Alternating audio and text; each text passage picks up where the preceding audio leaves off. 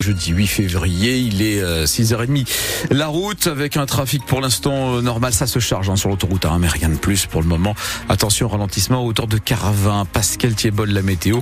Encore un parapluie aujourd'hui. Oui, ciel bien nuageux en matinée avec des pluies ou des averses, effectivement, des éclaircies mais vraiment timides peut-être cet après-midi, en tout cas de nouvelles pluies généralisées ce soir et des températures en baisse, hein, pas plus de 4 à 6 degrés ce matin. Et Pascal, le projet de stockage de déchets dangereux R5-Coupigny va passer par une consultation de la population. Un vote citoyen qui sera organisé dans cette commune de 6000 habitants dans le bassin minier du Pas-de-Calais, mais aussi dans trois communes voisines également concernées par le sujet, Barlin, Frénicourt, le Dolmen et Servin.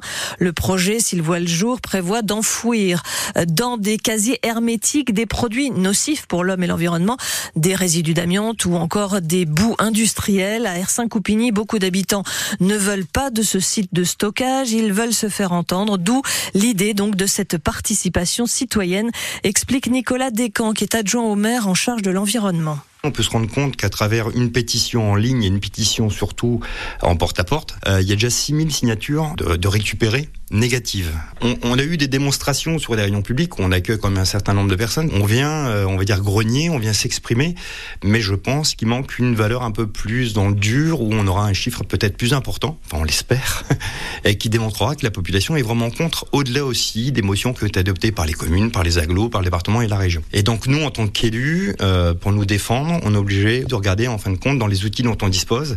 Si c'est pas un référendum en tant que tel, puisque là on, on joue pas sur les mots, puisqu'il y a un cadre juridique d'un référendum, on aura peut-être une votation citoyenne, une consultation, mais il nous faut aussi, à notre niveau, trouver des documents d'appui pour dire euh, ça suffit et c'est pas possible, la population n'en veut pas. Nicolas Descamps, adjoint au maire d'Ersin-Coupigny en charge de l'environnement. Alors pour le moment, aucune date n'est fixée pour cette consultation citoyenne. De son côté, Veolia, qui est porteur de ce projet, assure qu'il est légitime que les élus du territoire veuillent consulter la population et rappelle que tous les documents relatifs à ce dossier sont à la disposition du grand public. La mise en service de ce centre de stockage est prévue en 2027. Il est 6h32. Pascal Thiebol, Gabriel Attal de retour dans le Pas-de-Calais. Un mois après son premier déplacement, c'était le jour de sa nomination. Le Premier ministre est attendu en début d'après-midi à Blandec, Longness et Clermarais. Il devrait échanger à nouveau avec des habitants et des commerçants touchés par les inondations. Une visite pour s'assurer de la mise en œuvre des dispositifs de soutien aux sinistrés. Gabriel Attal sera accompagné du ministre de la Transition écologique Christophe La vigilance orange pluie inondation est levée dans le Pas-de-Calais, mais le département passe désormais en orange pour le risque de crue.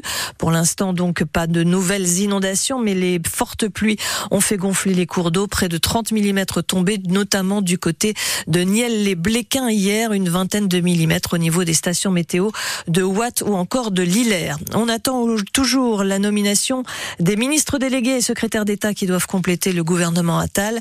Hier, François Bayrou, soutien d'Emmanuel Macron, a décliné la proposition d'entrée au gouvernement. Son nom circulait avec insistance pour le ministère de l'Éducation. François Bayrou qui dénonce l'absence d'accord profond sur la politique à suivre et qui souligne le fossé qui s'est creusé entre la province et Paris. Une enquête est ouverte après un vol de données massif dans le secteur des complémentaires santé. 33 millions de personnes sont concernées. Deux opérateurs chargés de gérer le tiers payant pour des mutuelles ont subi une cyberattaque. Des données ont été volées, état civil, date de naissance ou encore numéro de sécurité sociale, mais on précise pas d'informations bancaires ou encore de données médicales. La Citadelle, l'association lilloise d'ultra-droite, a été dissoute hier en Conseil des ministres. C'est Gérald Darmanin, le ministre de l'Intérieur, qui l'a lui-même annoncé sur les réseaux sociaux. La Citadelle, qui possède un bar à Lille, présenté comme un bar patriote et une maison de l'identité, il va donc devoir fermer. Selon le décret de dissolution, la Citadelle incite à la haine, à la discrimination et à la violence. Son président dénonce un délit d'opinion et envisage un recours devant le Conseil d'État. Qu'est-ce que c'est que ce travail, Pascal? Il ne reste qu'un club nordiste en lice en Coupe de France de football. Eh oui, monsieur, c'est Valenciennes, qualifié pour les quarts de finale grâce à sa victoire sur Saint-Priest de buts à 1 hier soir. Face à une équipe qui évolue en National 3, les Valenciennois ont souffert hein, quand même. L'important, c'était évidemment de passer ce tour et c'est ce que retient l'entraîneur du VAFC, Ahmed Kantari. En coupe, le plus important, c'est la qualification, c'est de passer. Euh, comme je disais aux joueurs, bien sûr, bien évidemment qu'on n'a pas tout bien fait, bien évidemment qu'il y a beaucoup d'axes de progrès. Et cette équipe de Saint-Priest, elle nous a donné du fil à retordre, mais on s'y attendait. On s'y attendait, on connaît le contexte Coupe de France. Mais voilà, ça fait du bien aux joueurs, il faut qu'ils puissent aussi profiter des, des ondes positives. Euh, on est quand même en quart de finale de Coupe de France. Moi, je pense qu'il ne faut pas bouder son plaisir, euh, pas faire la fine bouche, parce que c'est pas ce que je leur ai dit avant le match. Hein. Il y a un quart de finale à aller chercher, les gars. Vous n'en jouerez pas beaucoup dans votre carrière, donc on y est. Voilà, on va pouvoir euh, regarder le tirage tranquillement. En Coupe de France, euh, souvent c'était l'état d'esprit qui prime. Je leur ai dit avant le match, c'est l'équipe qui aura le plus envie. Voilà, aujourd'hui on n'a pas tout fait bien, mais une chose qu'on ne peut pas retirer à mes joueurs, c'est qu'ils avaient envie d'aller chercher cette qualif. Ils se sont bagarrés sur tous les ballons euh, et du coup, bah, ils ont provoqué la réussite.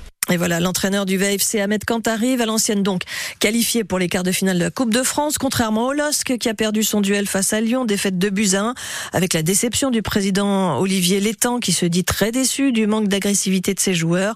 Qualifié pour les quarts de finale donc outre Valenciennes, Lyon donc, le PSG, Strasbourg, Nice, Rennes et les amateurs du Puy, euh, donc une équipe d'Auvergne. Il reste un match à jouer ce soir. Le FC Rouen accueille Monaco.